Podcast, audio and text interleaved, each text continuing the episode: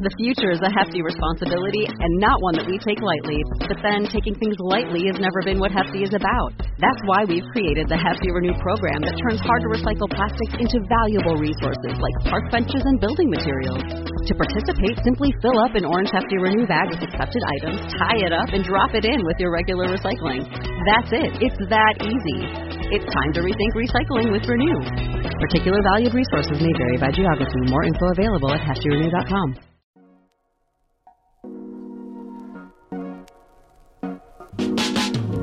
Welcome to the Kottke Ride Home for Friday, June 18th, 2021. I'm Jackson Bird.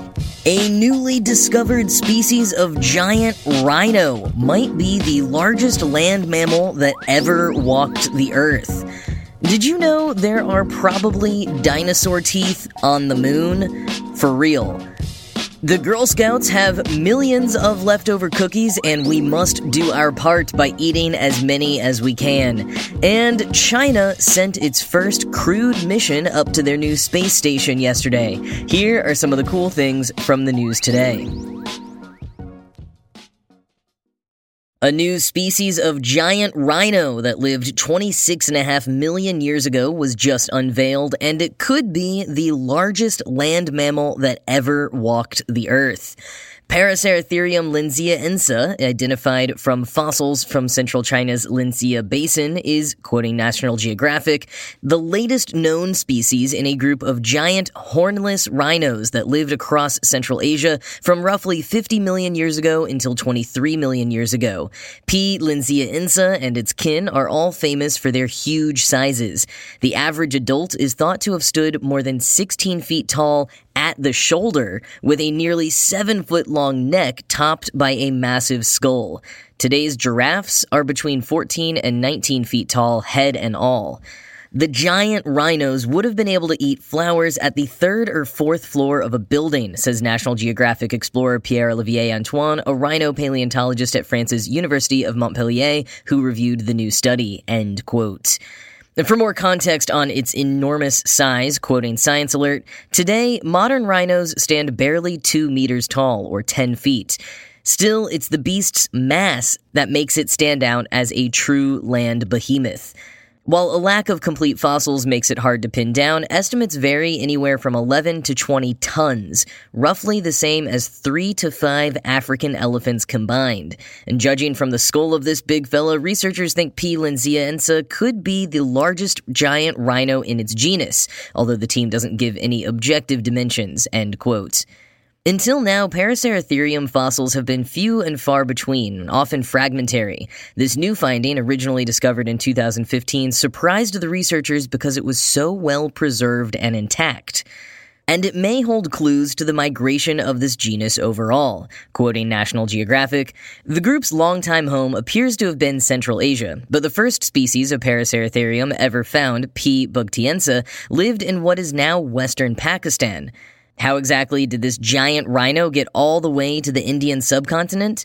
Based on its similarities to the giant rhino from Pakistan, the new findings suggest that giant rhinos moved freely across thousands of miles between Central Asia and the Indian subcontinent between 30 and 35 million years ago.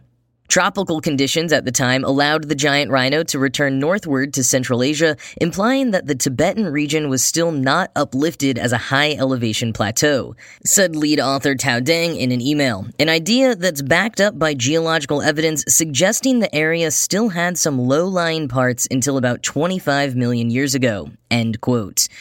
Referring to the Paraceratherium's Oligocene home in what is now the Tibetan Plateau, National Geographic describes them as, quote, a skyscraper of an animal interred in what is now the roof of the world, end quote.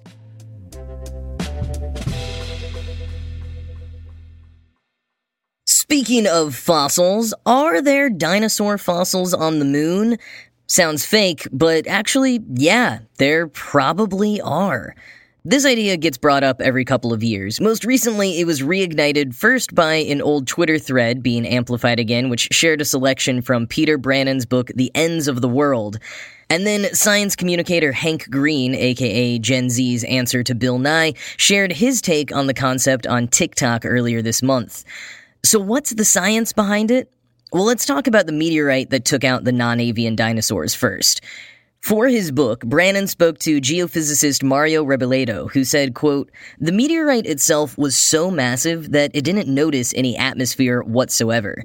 It was traveling 20 to 40 kilometers per second, 10 kilometers, probably 14 kilometers wide, pushing the atmosphere and building such incredible pressure that the ocean in front of it just went away. End quote.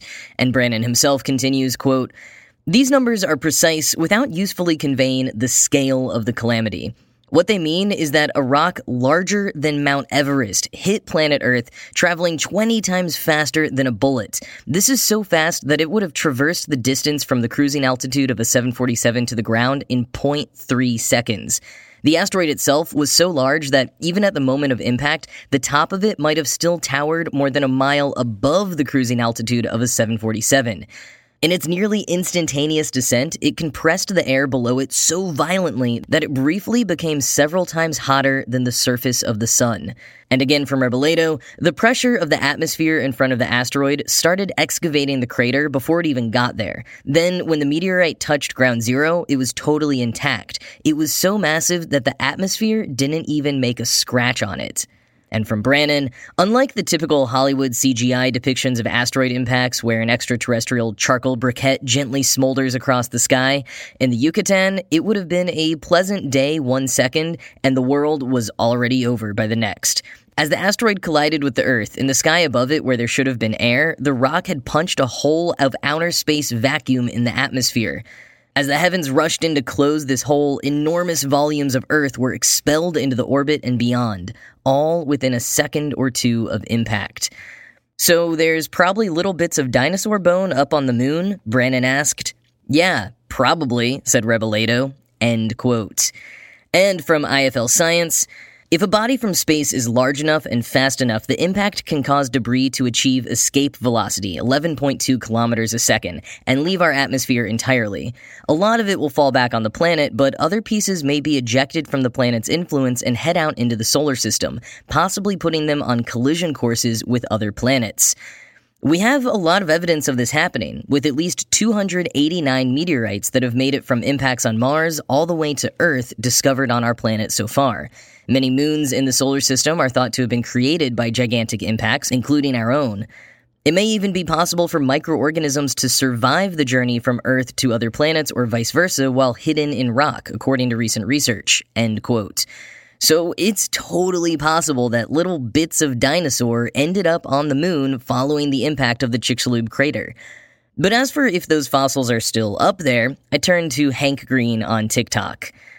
There is nothing on the moon to degrade bone once it gets there. So whatever survived is still there. There's no geologic processes to weather it, no water, no bacteria to break it down. So the moon could be like a treasure trove of dinosaur information, but it is all a snapshot of the one moment when a giant asteroid hit Earth. Now, of course, these are going to be little tiny bits of dinosaurs because there was a very large explosion. But yes, dinosaurs beat us to the moon by 65 million years.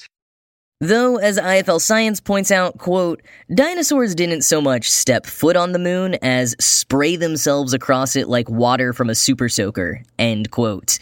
Also, Green points out that most likely there are dinosaur teeth on the moon because teeth are super sturdy. Green calls them face rocks. So, yeah, the moon isn't made of cheese, but it might be littered with dinosaur teeth.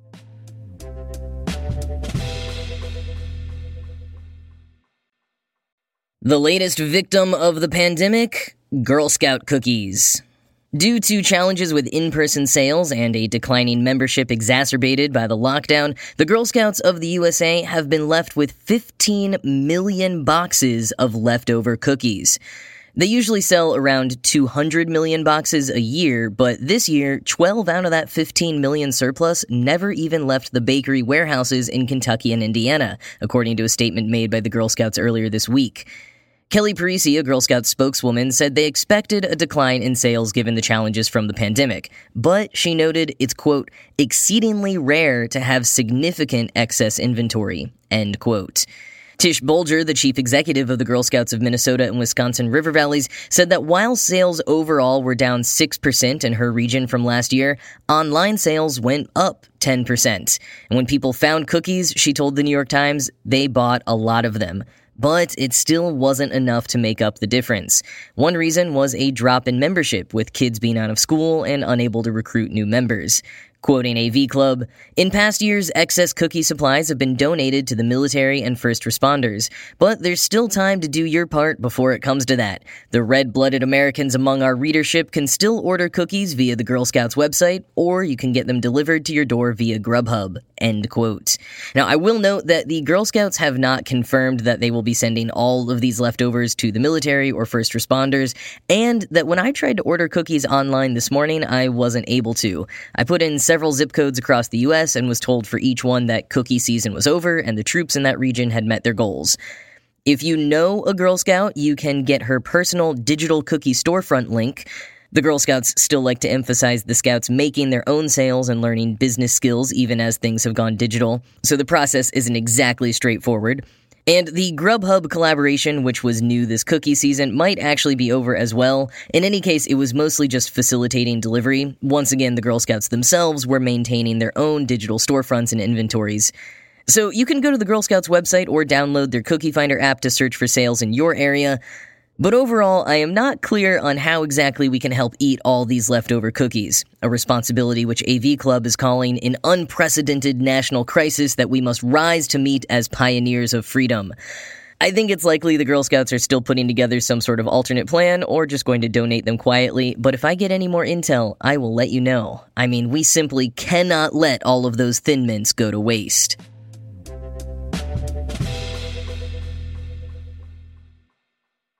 Yesterday, China successfully sent three astronauts, or taikonauts, to their Tianhe module, which will eventually become their completed Tiangong space station.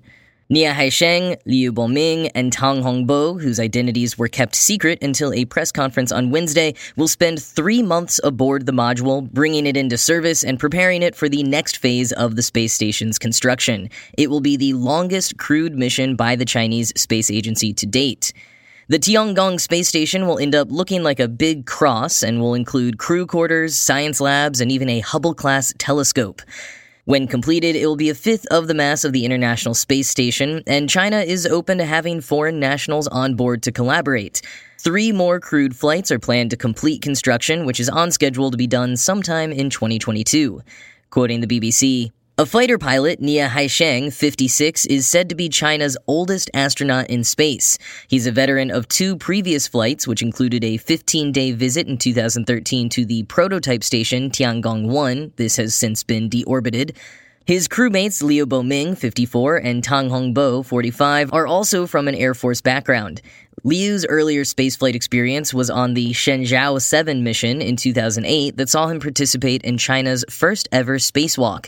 And Mr. Tang is the rookie on this occasion, having never before gone into orbit. End quote.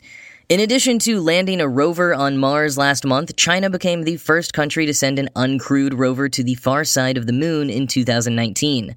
While the U.S. has been prohibited from working with China's space program per a law passed by Congress in 2011, which is part of why China has to make its own space station because with the U.S. leading the International Space Station Partnership, China therefore can't be a part of it. NASA has been outwardly congratulatory of China's recent achievements, with NASA Administrator Bill Nelson saying in a statement yesterday, quote, Congratulations to China on the successful launch of Crew to their new space station. I look forward to the scientific discoveries to come. End quote. And you can watch a video of the launch at the link in the show notes.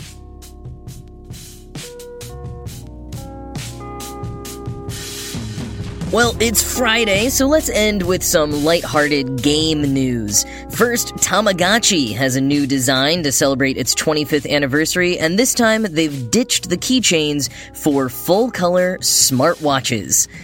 The Tamagotchi Smart brings you everything you love about your digital pet, but upgrades it with better graphics, color, and typical smartwatch features like a touchscreen, voice activation, a pedometer, and also, you know, the time. Right now they're just being sold via lottery, but this November they'll go on sale for about 70 bucks, just in time for Christmas. But as for a game that you can play right now, Jason shared a cool one on kottke.org this morning that honestly is kind of more fun and captivating than it has any right to be. It's simply called Feels and is basically a Where's Waldo or Where's Wally game, but with emoji. So you get a full screen of different emoji and have to find the one that it tells you to, which changes on every level as the variety of emojis also gets more diverse and therefore more challenging. It was created by Games for Crows and also has some really satisfying background music and sound effects. I could seriously spend so much time playing this silly emoji game, so hopefully you like it too. But that is it for this week. As always, this show was produced by Ride Home Media and Kottke.org. I am Jackson Bird, and I will talk to you again on Monday.